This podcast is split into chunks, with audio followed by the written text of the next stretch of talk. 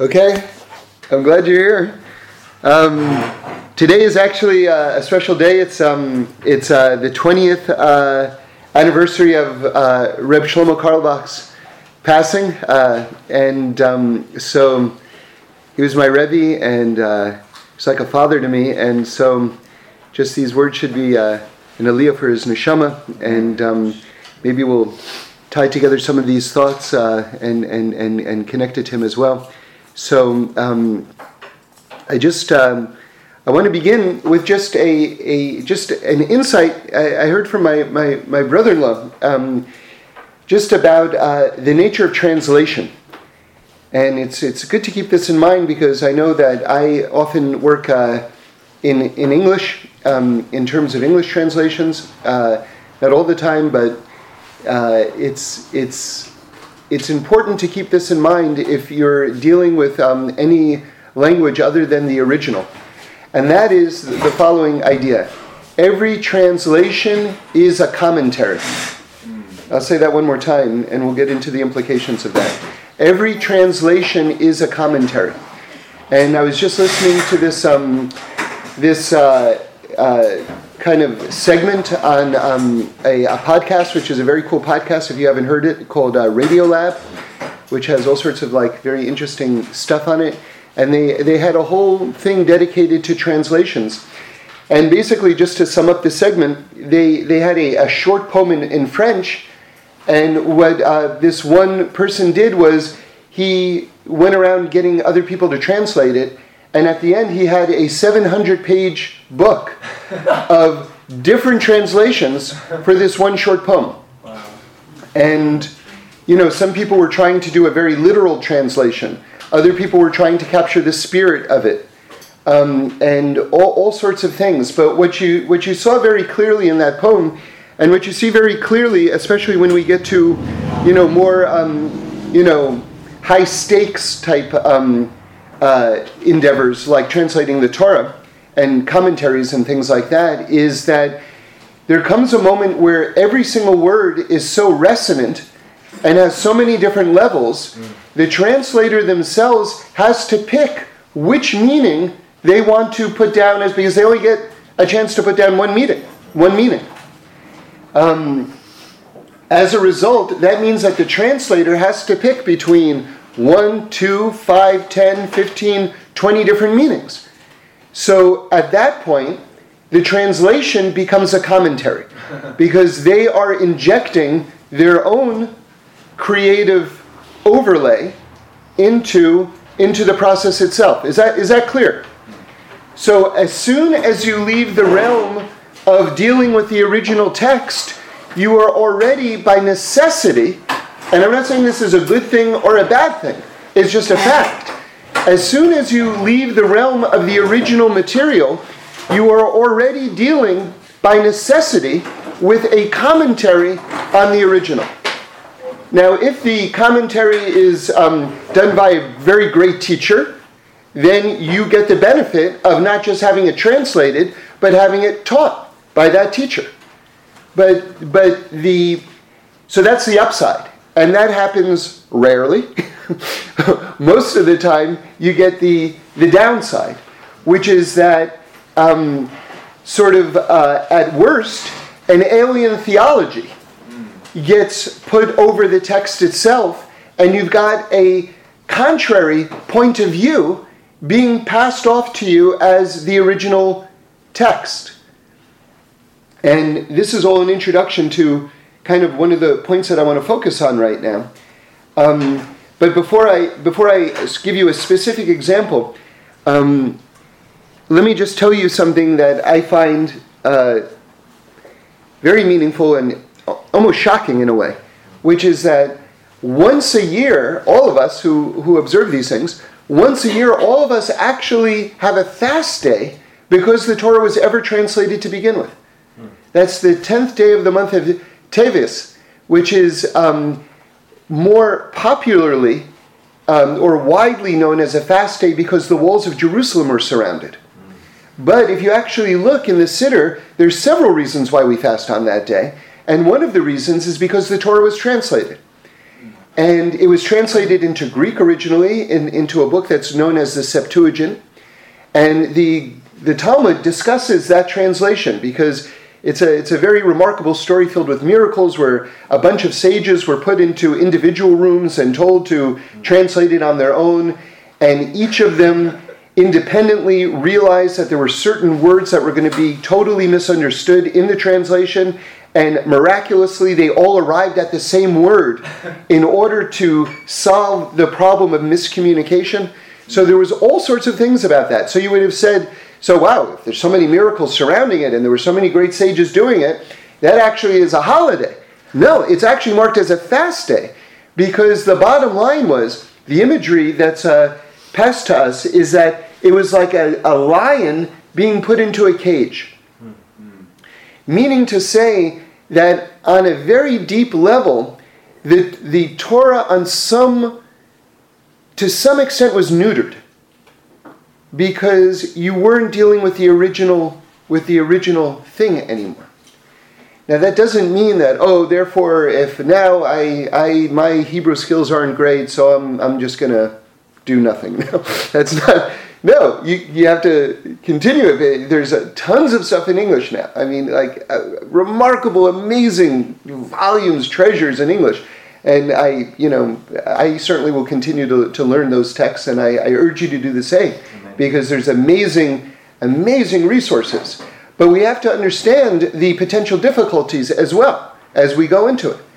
Um, and if there are things that you're challenged by, in terms of a translation, when you're reading in a language other than the original Hebrew, you have to, you have to discuss it with someone who knows something and say, what, is, what does this mean? I'm, I'm challenged by this idea.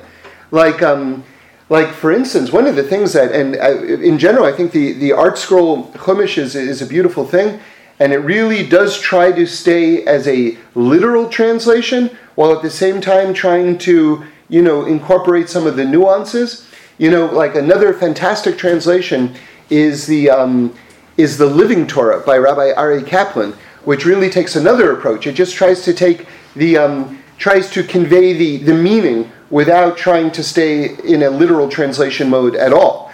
Um, so actually, together, if you just need two English translations, I would say the, the ArtScroll Chumash, the Stone Chumash, and the Living Torah by Aryeh Kaplan, if you read both of those English, then you'll, you'll get a, a better sense.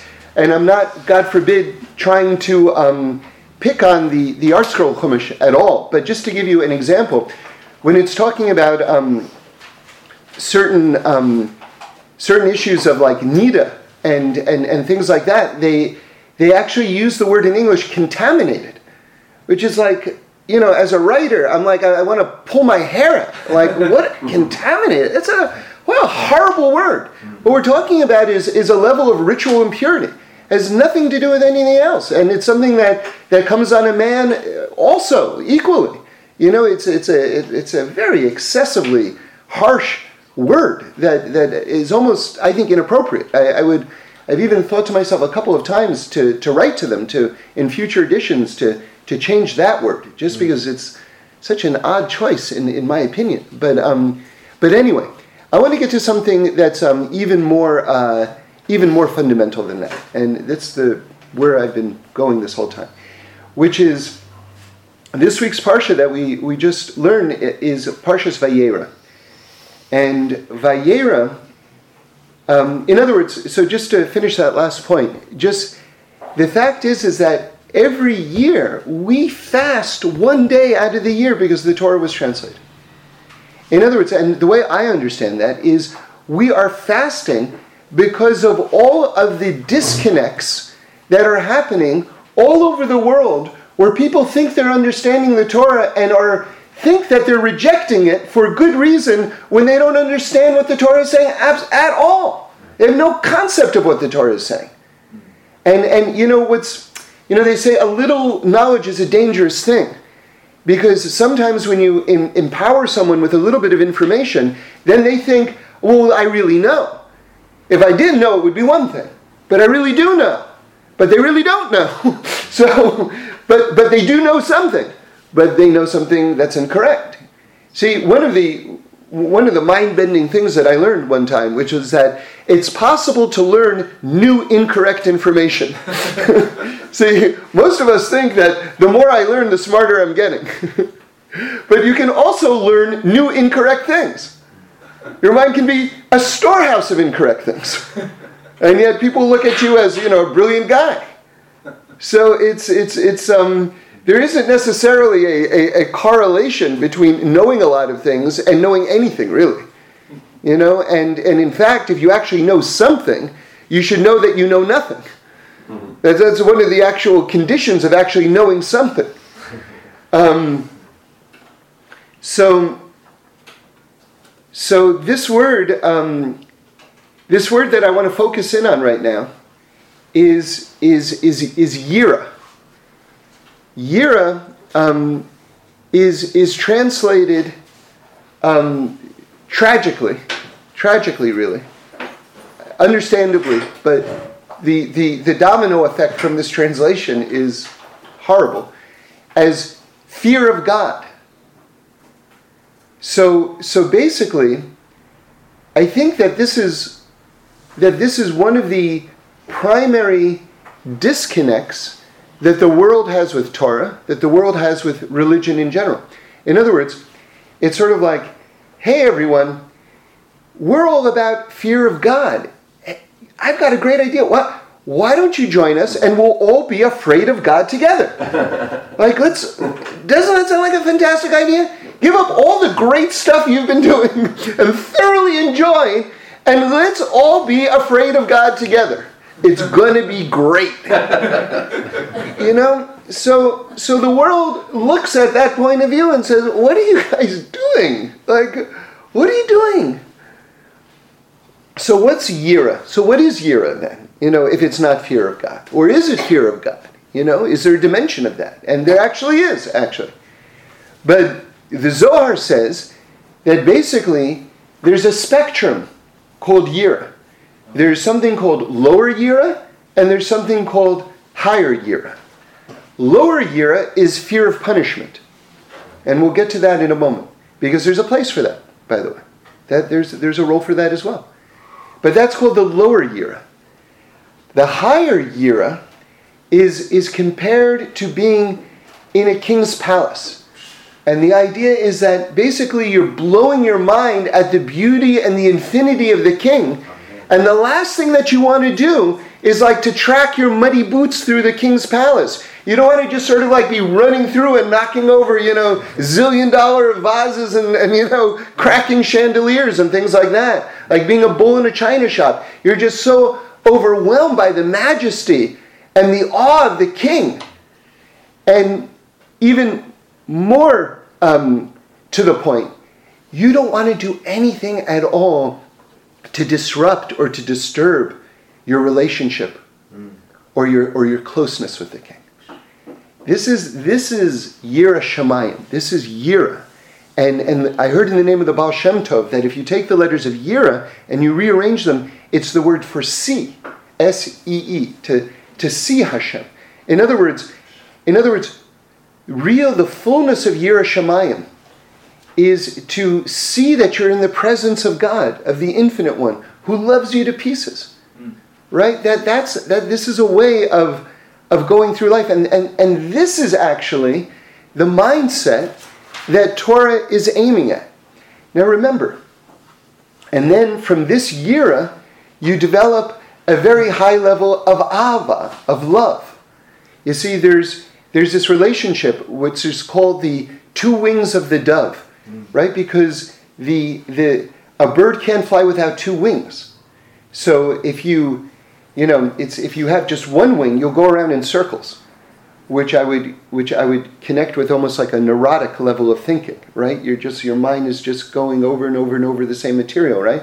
But if you have two wings, then you can make progress. You can fly. So what are the two wings to fly with? Yira and Ava.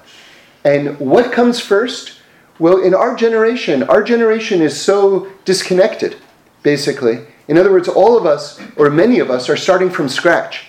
So, any way you can get in the door, you get in the door, right? But classically speaking, like the Chernobyl Rebbe and the Meor Einayim says that one begins with yira, which is this sense that, wow, you know, I'm in the king's palace.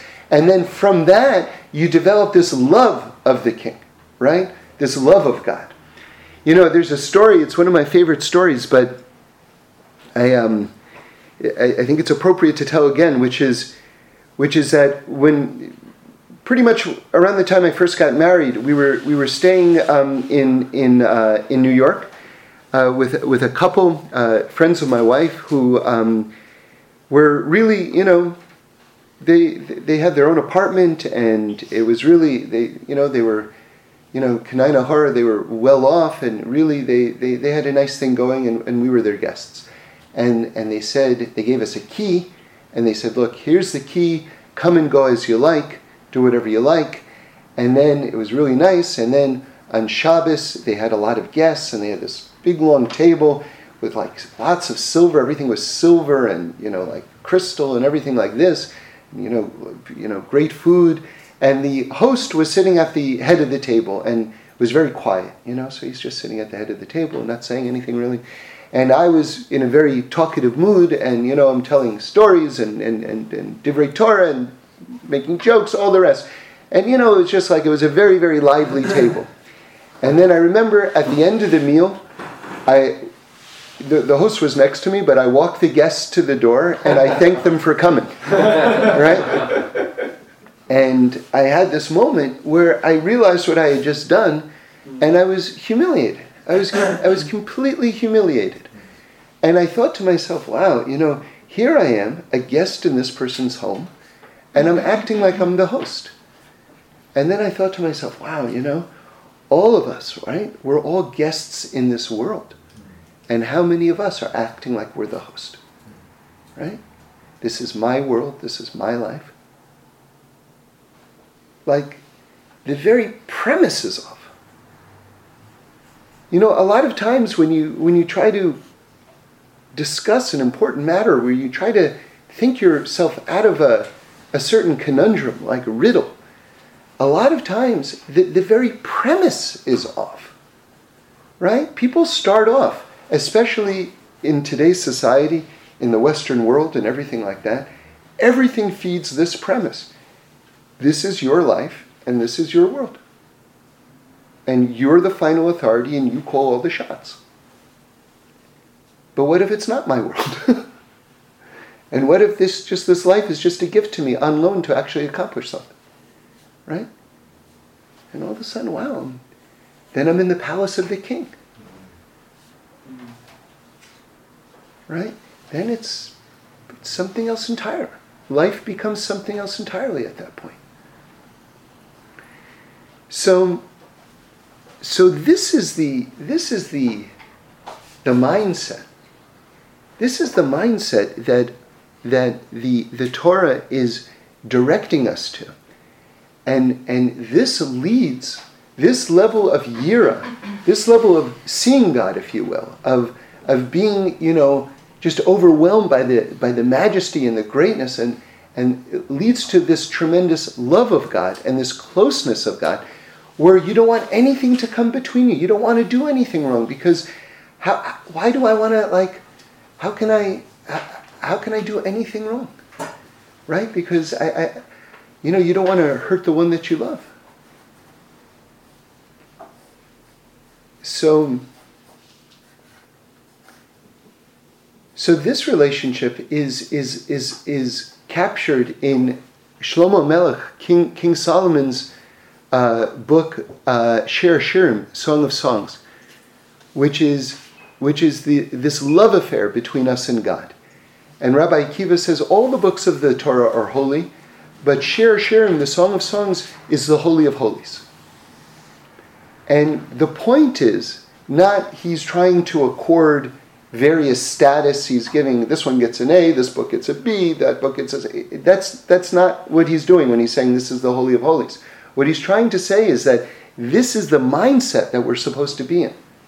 This is this is where our lives are supposed to be. And I always like to throw this in because I think that this makes the point very well, which is that the Rambam is our consummate rationalist, right? Like, you know, whenever, a lot of times you'll get into like discussions with people who know a fair amount of Torah, and maybe they're, they're from different schools of thought. So maybe this one's from a more Hasidic school of thought, and he'll tell you something, and then someone else will say, "Yeah, but the Rambam says, right?" so, so what is so what does the Rambam say about this, right? Because he is the consummate rationalist. The Rambam says a person has to walk around lovesick with God. so that's that's our consummate rationalist speaking right now. Okay, so what that's saying is that's pshat. That is the basic understanding of Torah is this mind frame. So now you understand, let's revisit this word again. As it's yira, or which leads to ava, which is translated to the entire world as fear of God. What? what? I mean, is that something to fast over? I mean, you, you, you could fast an entire year over that. I mean, it's literally a fundamental disconnect. You know, I just was reading just this morning, and there's a, a book about Hasidim today. It was reviewed in the New York Times book review section um, this morning. And they're talking about Hasidim as not being universalists. So maybe they had a different word in mind, and I'm being too picky right now by what they mean about universalists. I mean, the, the, the Hasidic point of view, which is essentially you know, the Kabbalistic point of view, right? Because what, what is what did the Baal Shem, do, Baal Shem Tov, what did the Baal Shem Tov do? He he basically put into um, accessible form the, the, the Torahs of the Ari, which is basically the Zohar. So so it's it's it, it's completely mystical. I mean, it's completely universal. It's talking about like Okay, so maybe they're dressing in a way that is not the way you dress. But, but the, the, the philosophy of the Hasidic community is, is completely universalistic. So it's, again, a, a fundamental misunderstanding. So, so Reb Shlomo, uh, Allah Shalom, Zecher Tzaddik Lebrucha, uh, he he was able to, for so many people, and me, me included, um, he was able to communicate the sweetness of Torah and, and this, this amazing love that, that, that, that is uh, captured in, this, in, in, in, in what God really wants from us, you know? But we also, just not to dismiss what is the lower level of Yira, this idea of fear of punishment, right? Because the thing is, is that imagine you're in a love relationship with another human being, right? Um, if you get to the place where you think that you can do anything, where it's like, oh yeah, I told you I'd meet you at this place. Oh yeah, something better came up. Yeah, but I was waiting for you at this place. I waited for you for an hour. I got, I was worried. I, I thought something was happening. I, I called you like three times. Yeah, you know, I was in the middle of like an intense conversation, so I just didn't want to. So you didn't show up and you didn't answer the phone. R- right, yeah. I mean, if this is the way you treat the one who loves you, I can guarantee you that that relationship is not going to last. If you, if so, so does that mean fear of punishment? Well, it means that there has to be a baseline understanding of what we would call menschlichkeit, which is a, a proper code of behavior of how you act with another human being. And if, if that's the case with how you act with another human being, how much more so should it be the case of how you act with the, the one who made you and makes the world and who keeps the world going every single moment and who keeps you going every single moment? And that's what we call the mitzvot, that's what we call halacha. That's, that's the basic code of menschlichkeit, of, of, of understanding, of interaction. And, and, and so, so you want to make sure that you're doing your part in the relationship as well. Right? Because otherwise, the idea of, oh no, man, this is just about love and I'm just loving, that can quickly segue into a very narcissistic point of view. And so it can't be that either. So there is a, an integrity to the spectrum of the lower yira and the higher yira. But the point is, it's not all about the lower yira, which is what comes across when you translate yira as fear of God. Like, like, let's just be afraid of God. That sounds like the end game. And, and it's not the end game. That's the, at, at best, it's the trampoline to, to begin with, right? Or it's just a it's just a way to guard and protect the parameters of being in a healthy relationship. So, so I know that um, you know, in terms of my own life, I know that uh, that I I checked out a lot of different things. You know, just I had a lot of lot of different experiences in my life. And at a certain point, I, I, I realized nothing was sweeter and nothing touched me more than, than, than, than God and Torah and, and, and Shabbos. And these things were like the ultimate ways to connect to that, that sweetness. And the more I looked into it, the, the, the richer it became, the richer the relationship became, the more I saw to what it was that our sages have been saying for thousands of years. Remember, let's just take a moment to appreciate what, what Torah is, okay? Or just one tiny sliver of it anyway. There is no intellectual discipline in the entire world that has had the same continuity within the same paradigm, and I'll explain what I'm saying in a moment, the same continuity within the same paradigm as Torah. Meaning to say, if you look at, say, um, chemistry or biology or things like that, and you go back hundreds and hundreds and hundreds of years, you'll see that, that you had very smart people, but they were, by today's standards, they were saying very wacky things, right? Now, the reality is, is that either they just didn't understand or their, their, their knowledge was just not sophisticated enough, or they were actually saying very sophisticated things, but they were working in a, just as a completely separate paradigm. Hmm. But either way, their work and their research isn't relevant to today's work and research.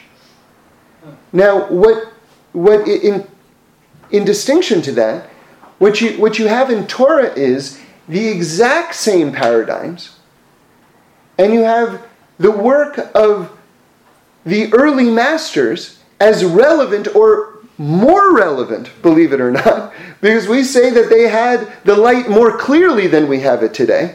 They were closer to Mount Sinai, or they were closer to Adam HaRishon or to Abraham Avinu or whatever it was, so that they had a level of clarity which we respect even more.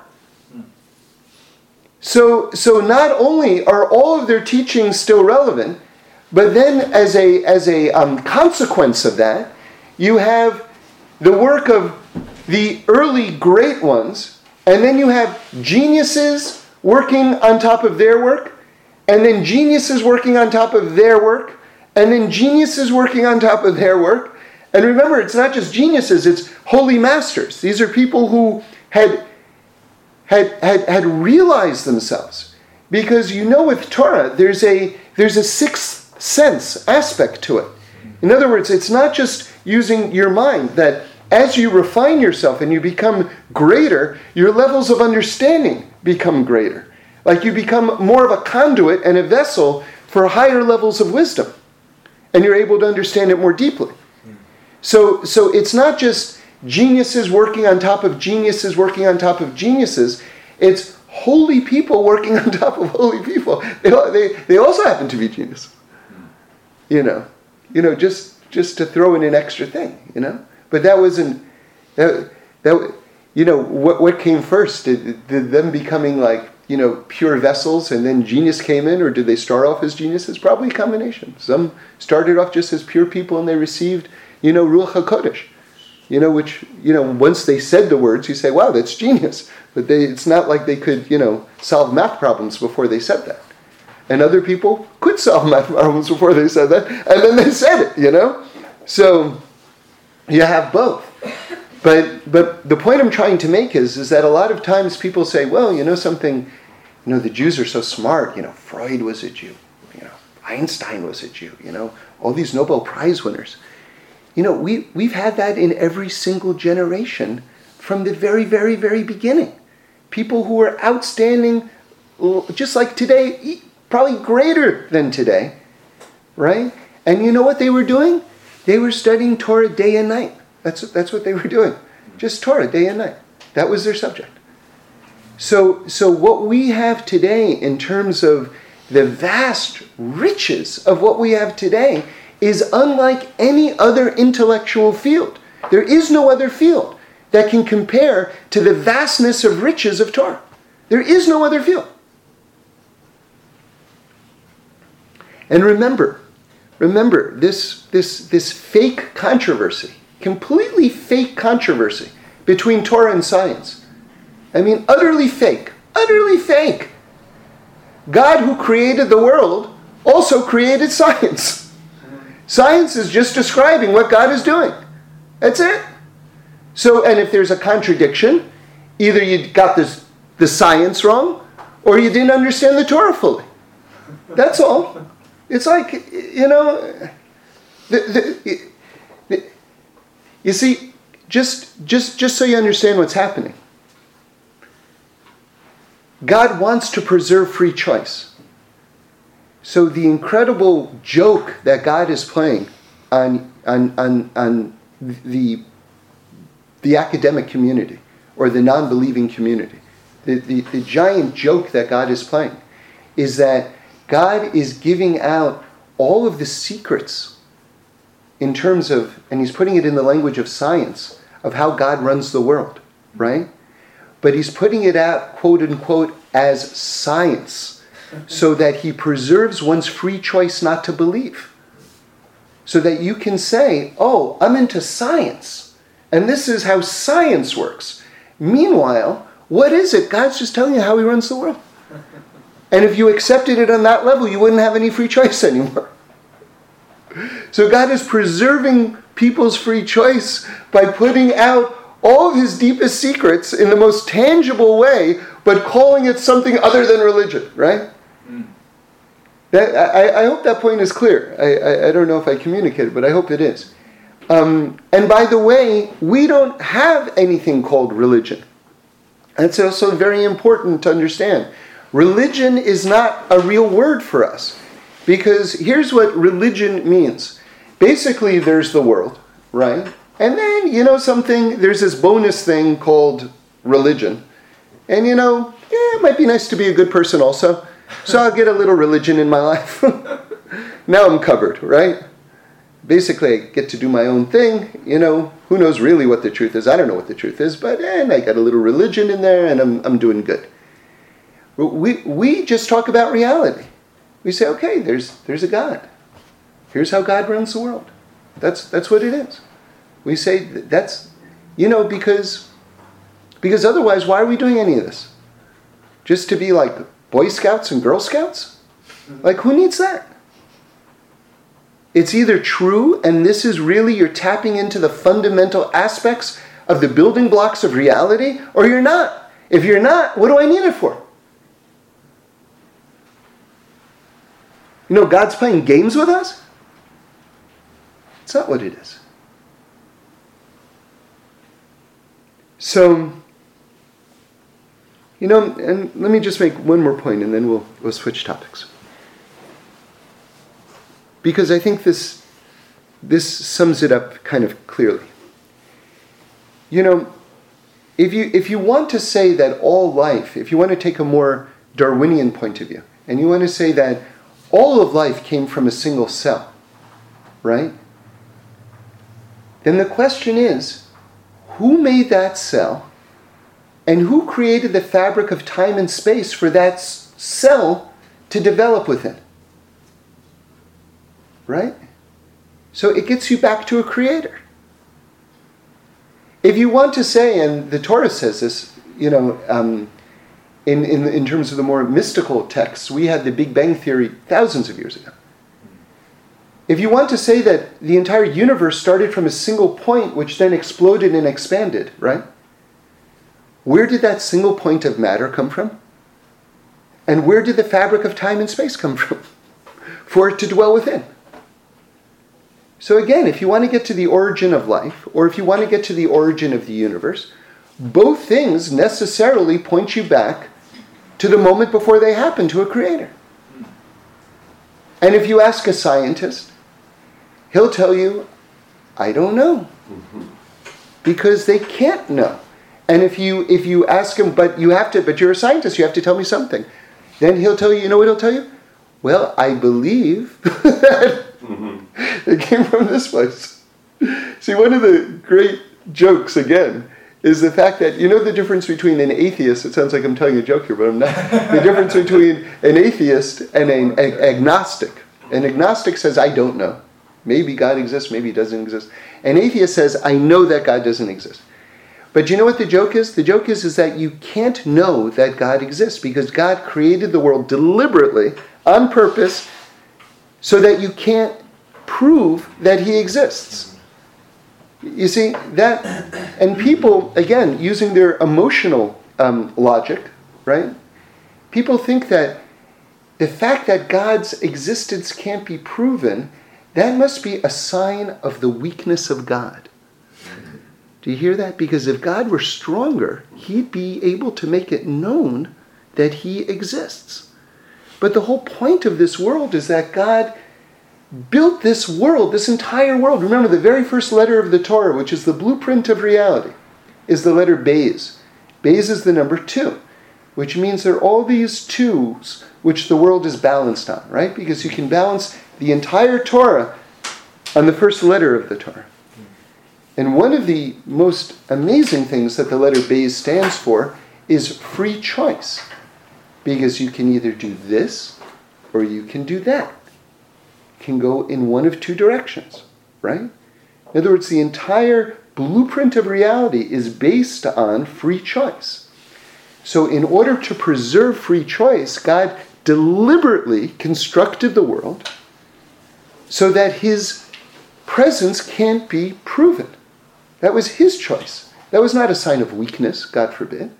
That was actually a sign of the greatest mastery, that he could be in every place, at every time, directing absolutely everything, and at the same time, where is he? I can't see him. Unbelievable. You think about it, right?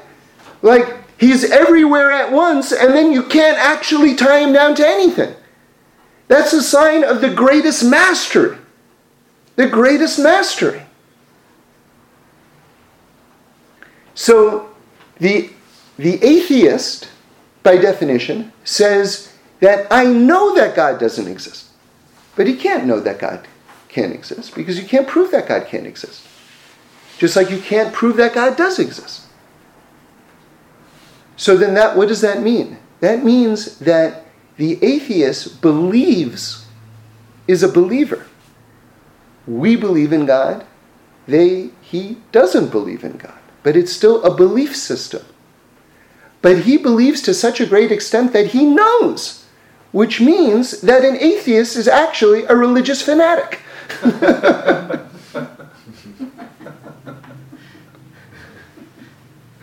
which is somewhat hilarious. you know? It's just you just have to think these things through. You know what I mean? Because they're all there. You know, you just have to use your brain and, and think about them. And then you realize that it's sort of like, you know, okay, so you choose not to believe, so I choose to believe, but you're also a believer. You're as much a believer as I'm a believer. And I'll tell you something else. Even, even the agnostic is a believer. Everyone is a believer. Because if you don't believe in something, we say Torah Emet, that the Torah is truth. If you don't want to believe that, and you want to sort of like put your own confidence in your own point of view and your own ability to grasp something, which, I mean, I don't know why anyone would want to trust themselves on their eternal soul. you know what I mean? It's sort of like, like, why would, does does really, you really, and I'm, believe me, I'm including myself in this, you really think you're so smart that you're willing to trust yourself on that? Like, wow. You, wow. Good for you. You've got, you've got some real self-esteem. You know, I'll tell you something. This is true. When my son was very young, my first son was very young, we got a call from the teacher. And I don't remember how old he was, but the teacher said, I, I, We need to talk about your son. Um, and it's sort of like, oh, well, you know, he didn't seem like he was a behavior problem, at least at home. So, and I'm telling you, I'm, and I'm quoting this as 100% true. The teacher said, um, We have an issue. What's the issue? Your son, and I'm quoting now, is overconfident in math.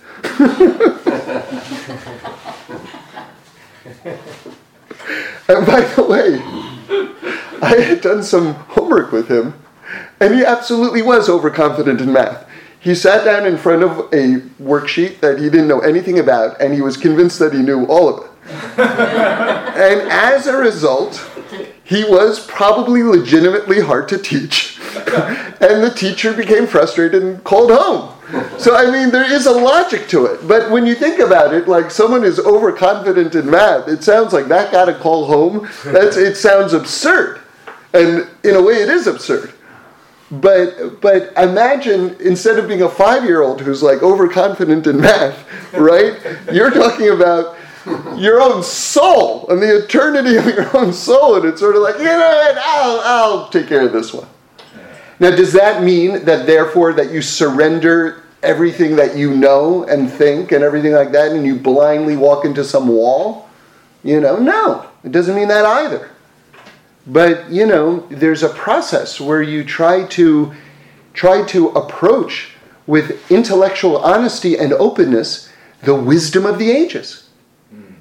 Right? You, you, you, a person owes it to themselves to do that and to try to figure out well, what actually is being said here? Hmm. Is there something to this? Is there a concept of truth? Right? Because remember, the whole Western democratic liberal point of view, in, in the, the, the whole Enlightenment is kind of built on the notion that if you can't understand something with your rational mind, then it's superstition and therefore you have to reject it. But as science progresses, we see that there are things that are so small you can't see them with your eye, and yet they exist and that there are spheres outside there in outer space that you also can see with your eyes, and that they exist. And that there are things that people anticipate through mathematical calculations which they can't see, and then they find out later exist, where they're able to anticipate the reality of things before they can prove them, and then we've seen repeatedly that they're able to prove them. Hmm. Right? Right so so so that's so so so maybe so maybe there is a place where even if I can't grasp it at this moment, if I look into it more deeply, I, I will see the reality to it. Um, so I just want to I just want to just kind of switch tracks for a moment. I heard a beautiful thought. Um, I, in, in the middle of this thought, he referenced Rav Soloveitchik. So, so let's say it in his name. I, I, I hope that the first part of this was, was in fact from him. It's, it seems from the context that it was. Um, a beautiful thought, and something that I always sort of puzzled over. And this is a very nice sort of like um, uh, philosophical understanding of, of Lot's wife. Okay? So remember, the, uh, Sodom and Gomorrah is being destroyed. And in popular, popular uh, kind of references, Sodom and Gomorrah is, is kind of almost exclusively uh, referred to as a place that was like, had a lot of like, you know, sexual um, uh, excess or just like you know odd odd goings on. But um, but if you actually look at what the sages say, in addition to that, as as as important certainly was the fact that chesed kindness was a crime.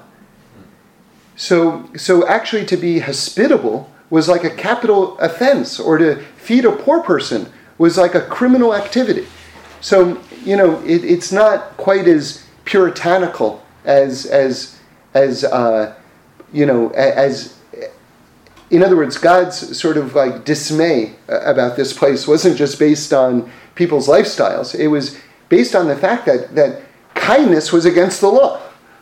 You know, so that, that's just an important dimension to understand about that place, you know.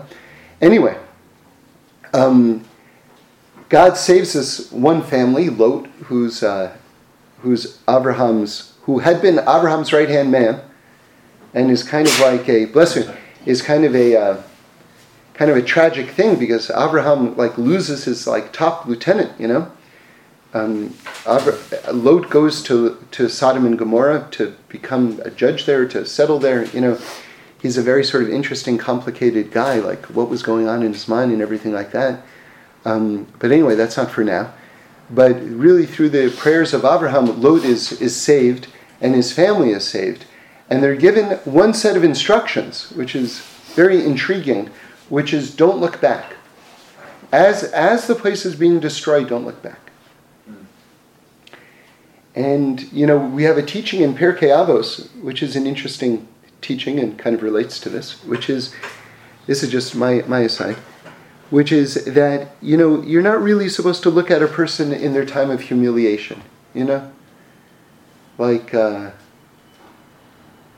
you know, someone loses a job or something like that. How do you feel? How do you feel? What's it like right now for you? You know, it's like, you might part of you might be coming from a place of compassion but you know that might not necessarily be the right time at that point you know you have to it's a judgment call sometimes people need strength and support but you have to know what you're doing at the same time so so uh, so this idea that they're not supposed to look back at this time that the city is being destroyed right and we have a concept in torah called mida keneged mida which means that that basically one thing is in direct correlation to the other. So that if you want to understand why something is happening, and they say even in our lives today, if you if you are wrestling with a certain issue, one of the gateways, and it's not this doesn't this is not a guarantee that you're going to be able to isolate what the issue is, but nonetheless it's a good place to start. If you're having an issue in your life, a problem in your life, ask yourself did i do anything which which is in that category which which would which may have caused this hmm. okay so this is a tool that our rabbis have given us and you see it all over the torah that when a uh, a fixing comes or a punishment comes that often it's in direct correlation to some activity that the person had done previously okay so so the question is Hashem says, if you look behind you at Sodom and Gomorrah being destroyed, you'll be turned into a pillar of salt, which sounds really weird and random. Like, what? A pillar of salt? Really? Like, what is one? What does that have to do with anything? So there are different midrashim trying to explain it, but I heard this thought in the name of Rabbi Soloveitchik, which I thought was really wonderful. So, so by bringing them out of this place and saving them when they were really the only family that got saved um, from this community, God was giving them a new chapter in their lives. This is the next new chapter in your life. This is a new beginning for you. So he was saying, you know what? Don't look back.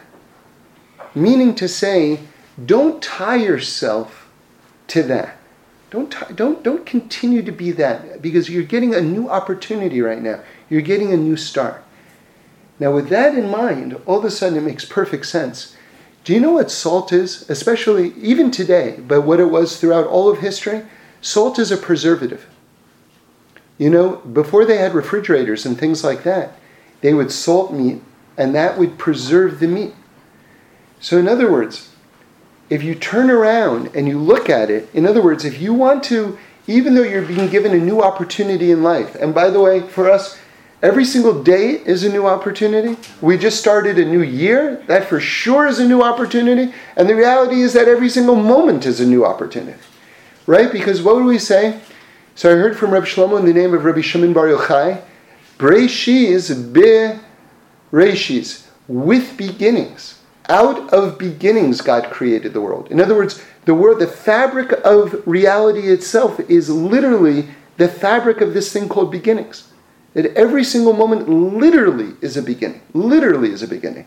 Not just a, hey, I'm giving you a pep talk right now. No, I'm talking about the actual nature of existence right now. So here's a person who's being given a real new beginning, being saved when the entire community is getting wiped out, and they turn around because they don't want to let go of the past. And so they become the essence of preserving, right? Which is salt, right? Salt is a preservative. So they become like this monument to not letting go of the past. So, so that's, that's an interesting, it's an interesting lesson for us.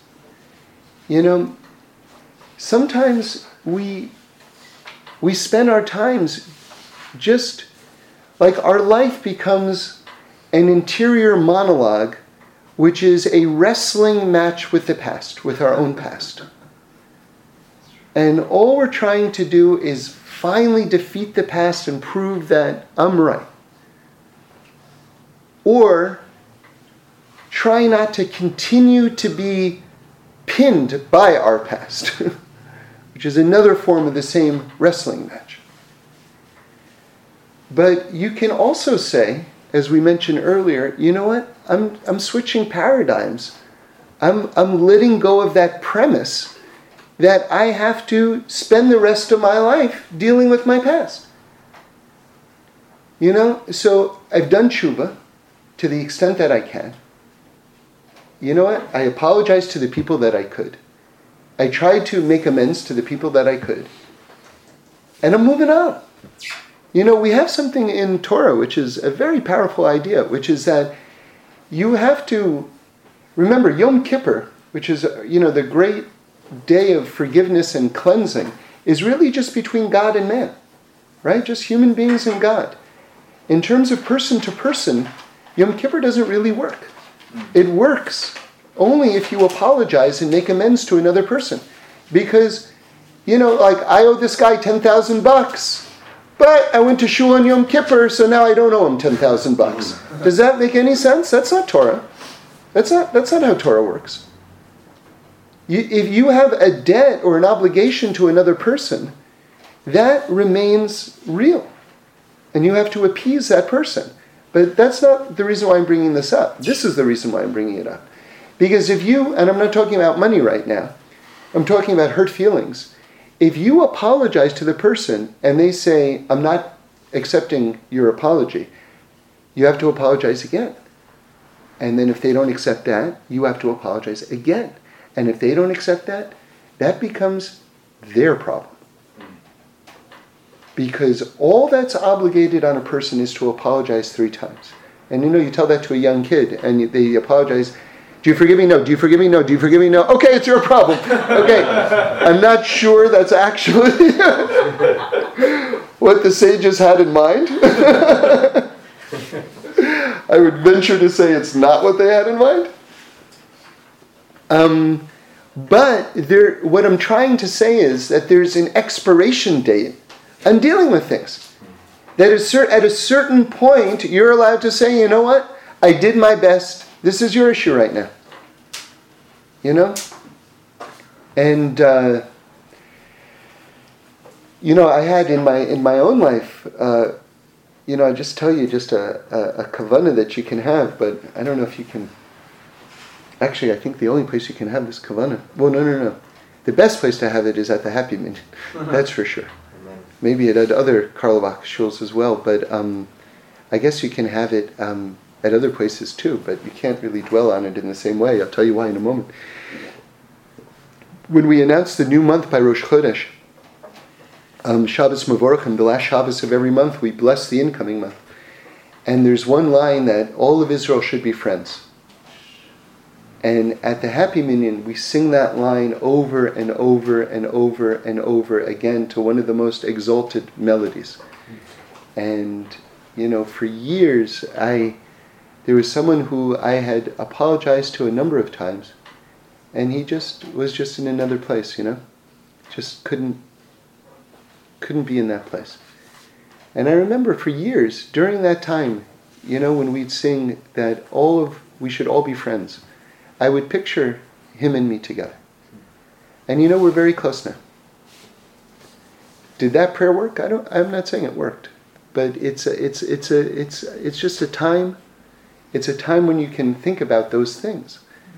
But, but what I'm trying to say is, is that there's also, there's just a time to let go and not to look back. And uh, that doesn't mean that you give up on the person, but at a, at a certain point, you can say, you know what? I've done what I can. This is now your issue. And and and um, and that's what it is. And you know, I can't discuss these things without saying over just one of my all-time favorite teachings. So just because it connects, and just in case maybe there's one person who didn't hear. When I was in in, in high school in geometry, there was um, I learned that uh, a line is actually not a solid construct, but a, a line is actually like an infinite series of discrete dots, all kind of compressed next to each other. But each dot is actually has its own integrity and is not connected to the dot in front of it or the dot behind it. So that that is this concept of, of letting go is that as you walk through life, you realize that you're not tied to the moment that was right before you. And the, you, can, you can steer in any direction. Like, for instance, if, if a person, chas v'shalom, is, right, let's say they're addicted to drugs, and they're walking to the phone like to call their dealer, right?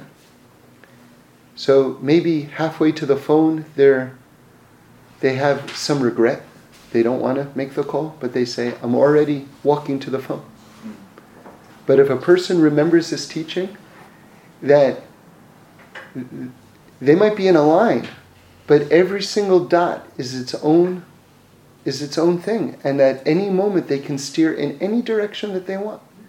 Just because they're walking in a line right now doesn't mean they have to continue that path, especially if it's something that's self-destructive one of the biggest teachings that I, I learned, you know, in, in, in traveling in the, in, the, in, the, in the desert, when the Jews were traveling in the desert, right before the Red Sea split, it was like this amazing fake out that God did to Pharaoh and the whole Egyptian army. Hmm. He made it seem like we were lost in the desert. Hmm. And then when it looked like we were lost in the desert, Paro thinks, here's my last chance to get the Jews, and he sends all of his chariots. And remember, that was the that was the cutting edge of military technology, right? Those were the Hellfire missiles. Those were like, you know, that was like serious, you know, the stealth bombers basically. You know, these like chariots on horses. This was like big deal. He sends them all out, and then we know that we weren't lost. And the next thing you know, they're getting washed away in this in the Red Sea, right? But before that was revealed that that was what God's plan was, as we're walking toward the Red Sea, God all of a sudden tells Moshe, turn around and start walking back toward Egypt. What? You know, this whole thing, like all the plagues, everything, the whole, everything was about leaving Egypt. Now you're telling us in the middle, after we're finally out, to turn around and walk back to Egypt?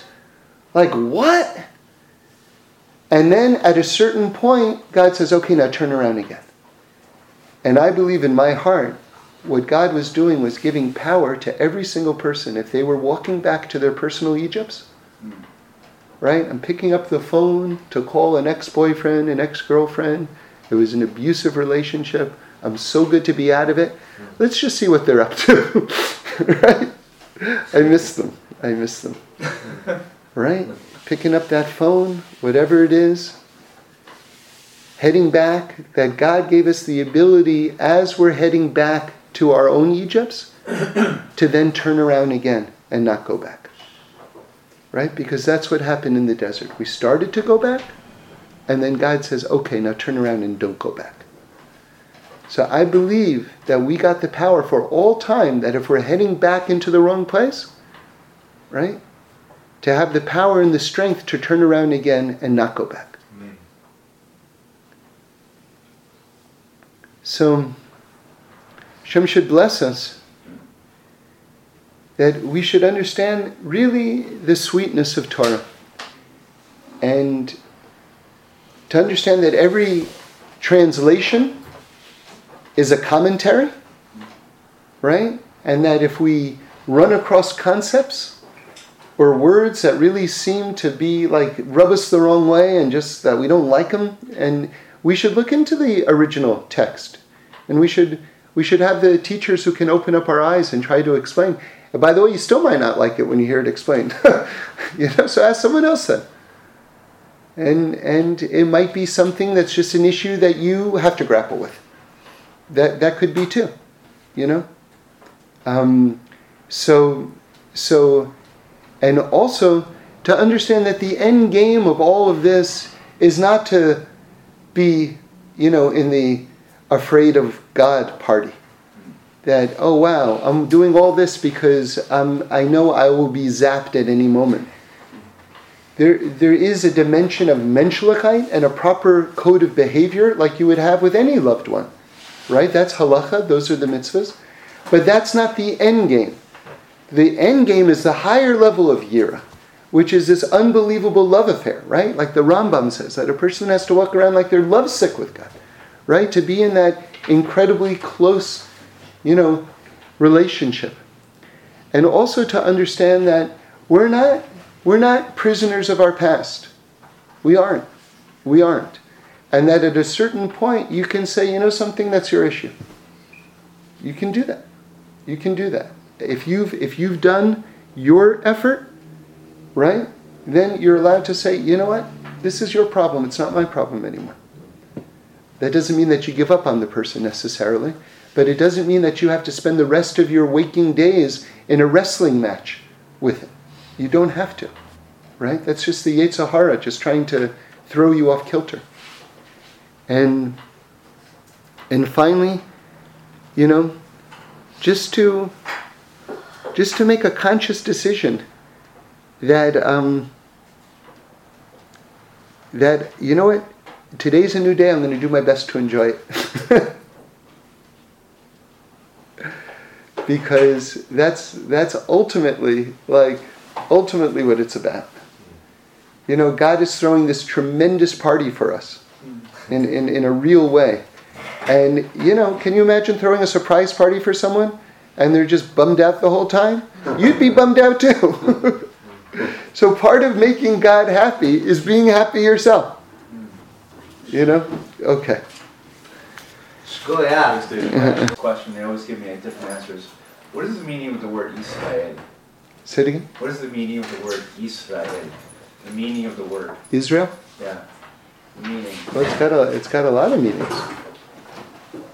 I heard one thing which I, I thought was interesting, which was to um, you know to struggle with God, but not just but but it was a very uh, interesting take on it. Not to struggle with God, meaning here's God and I'm struggling with Him, right. but to be on God's side, struggling with Him. Oh, wow. In other words, you're partners with God right. in this struggle to complete reality. or to reveal his oneness. So I, I think that's a, a, a, just one interesting perspective, but it's that's a very big question, you know. Okay. Yeah. Okay. Yeah. Do, do you have something? Yeah, I keep hearing, uh, you know, maybe this person still have an aliyah. I'm not sure what that yeah. means exactly. Yeah. So basically, God is infinite, and so really the, the the the reaches of heaven that a soul can can ascend to are also infinite, mm-hmm. right? Just an infinity within an infinity. Remember, mathematically, we have something called irrational numbers, which means that there are an infinite number of numbers between the numbers 2 and 3, between 3 and 4, because there's all these irrational numbers which continue on forever. So just there, so you have infinities within infinity. Do you understand? So, so that's like um, the spiritual worlds as well. You, the, the soul within the infinity of God has there's an infinity within that infinity where there's no end to where the soul can rise to.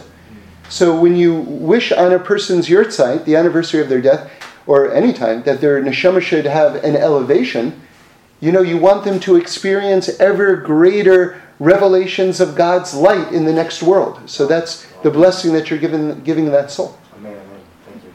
Um, did Rav Shlomo ever use lower Yira, or did he ever say that you need lower Yira to achieve higher? Yeah, lower yira is is is basic.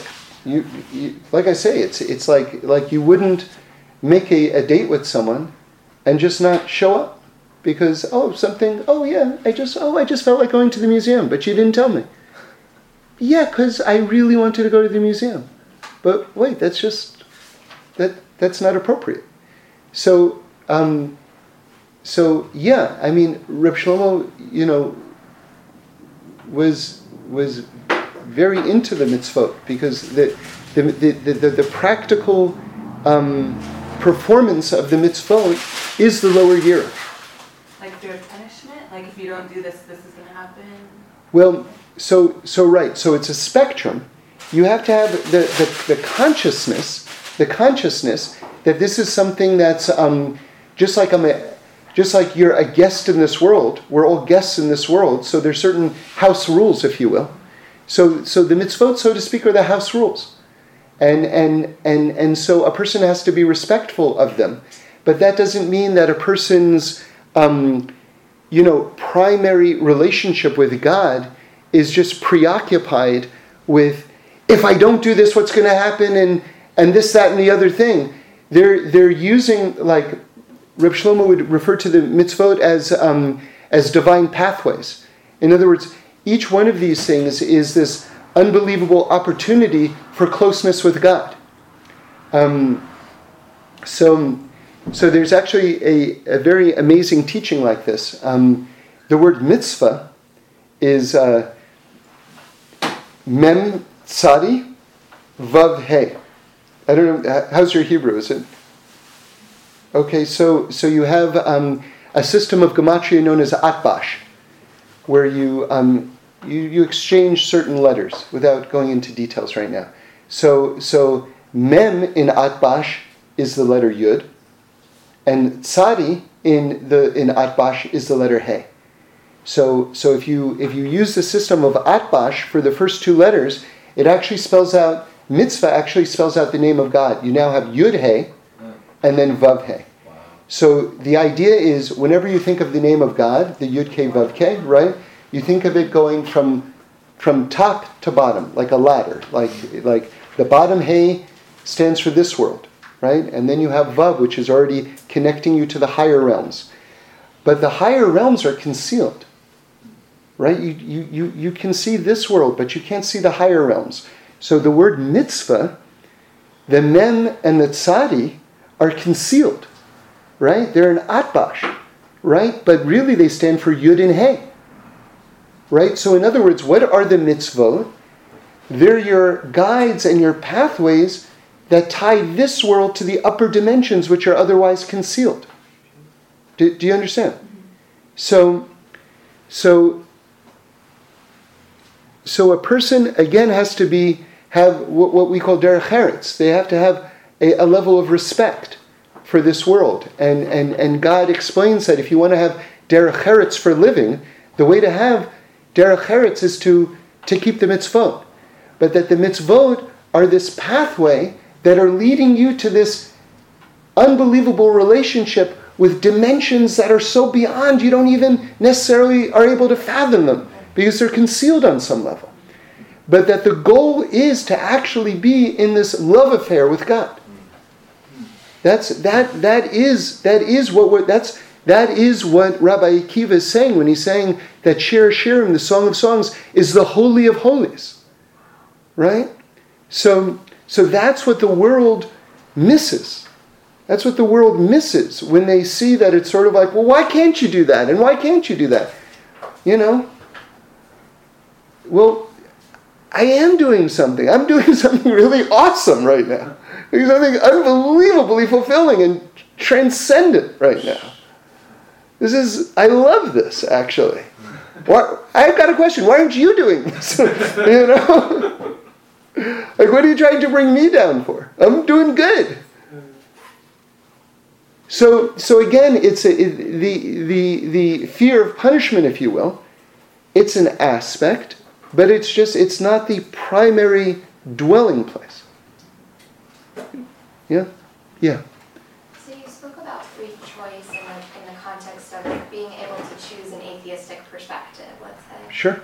Um, and I've been, I've learned with someone who's been explaining free, free choice as though it comes, free choice comes from the godly soul, and everything else you do comes from, you know, your animal soul. And so I, I'm having a hard time understanding how if free choice can only come from a godly place inside you, that you could choose to do something not godly, or to see something from a perspective of not godliness. It sounds really complicated to me. That sounds really complicated. I, I don't know. I, I, I know that I, I feel like I perhaps know the source that you're referring to, but it's getting too complicated for my brain. Hmm. It's sort of like, you know what?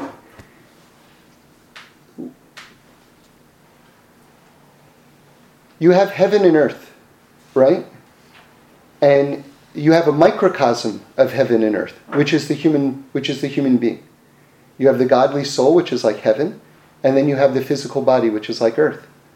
So you have this miniature of heaven and earth in every single person, right?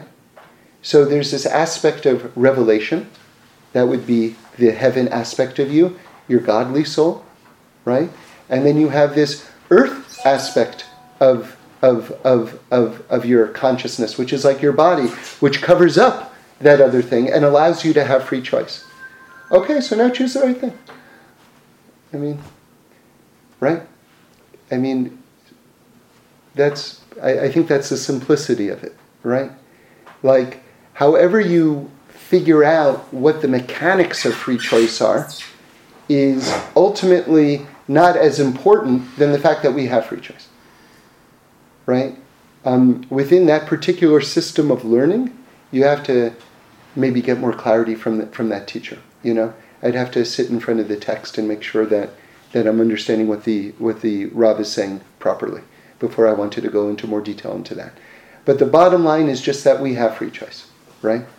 And, um, and like I say, God deliberately constructed the world in that way. That, that's the whole plan because, because, you see, it says that the angels gasp in envy of human beings hmm. because they can't choose to do any, anything for God. See, a human being can actually be confronted with something that's very alluring and say no to it. Or, on the other side, look at something which is very difficult to do and say yes to it. Right? An angel can't do that. And that's unbelievable. That, that's unbelievable. And that gives God like tremendous pleasure. And every time we're able to exercise our free choice in the proper way, we literally bring the world closer to its completion. Remember, remember, one of the fundamental teachings is that the world's not done yet, right? Because the world that God set about to create was a perfected world. And He made us partners with Him in terms of finishing the world and getting to that place. So we're not there yet, right? So all of this work is not just busy work. This is really every time we overcome some sort of challenge and choose the right thing, we're literally bringing the world one step closer to finish. Anyone else? No? Okay, yeah. This uh, this class really feeds my soul, David. You know, and uh, talk about like, building fear and awe, love of Hashem. Classes like like these getting really fueled up. You know, during the week, do you rec- do you either a do you teach during the week at all, at all, and b is there another class you recommend that's at a fairly high level, or you know? You know, Rabbi Wolf teaches a very deep class uh, at Mayan Yisrael that I, I know is very good. Um, I'm sure there are good classes around town. That, that one is, is, I know, very deep. Um, and uh, I would recommend listening to tapes. Rabbi Tatz, T A T Z, is unbelievable. Rabbi Re'edi is unbelievable. Rabbi Aaron is beautiful. Um, there's tons and tons and tons of Torah on tape. You can listen when you drive in your car and things like that. Rabbi Wein, if you want to hear, I love Rabbi Wein. Rabbi Wein teaches Jewish history. If you don't know Jewish history, absolutely listen to Rabbi Wein. He's incredible. How do you spell his name? Uh, W E I N, Rabbi Beryl Wein, and he has tapes. He gives you an overview of history, which is so important because basically you realize that humanity has been struggling with more or less the same issues for many thousands of years. and when you hear a really good history class, bless you, you get a really nice perspective on kind of uh, the challenges facing us. So it, it actually helps you um, emotionally because when you've got a grand perspective, it helps you put your own issues into perspective as well. So I, I definitely recommend uh, Rabbi Wein as well. But between those people, I think you're you're in great shape. You know. Okay. Have a great week.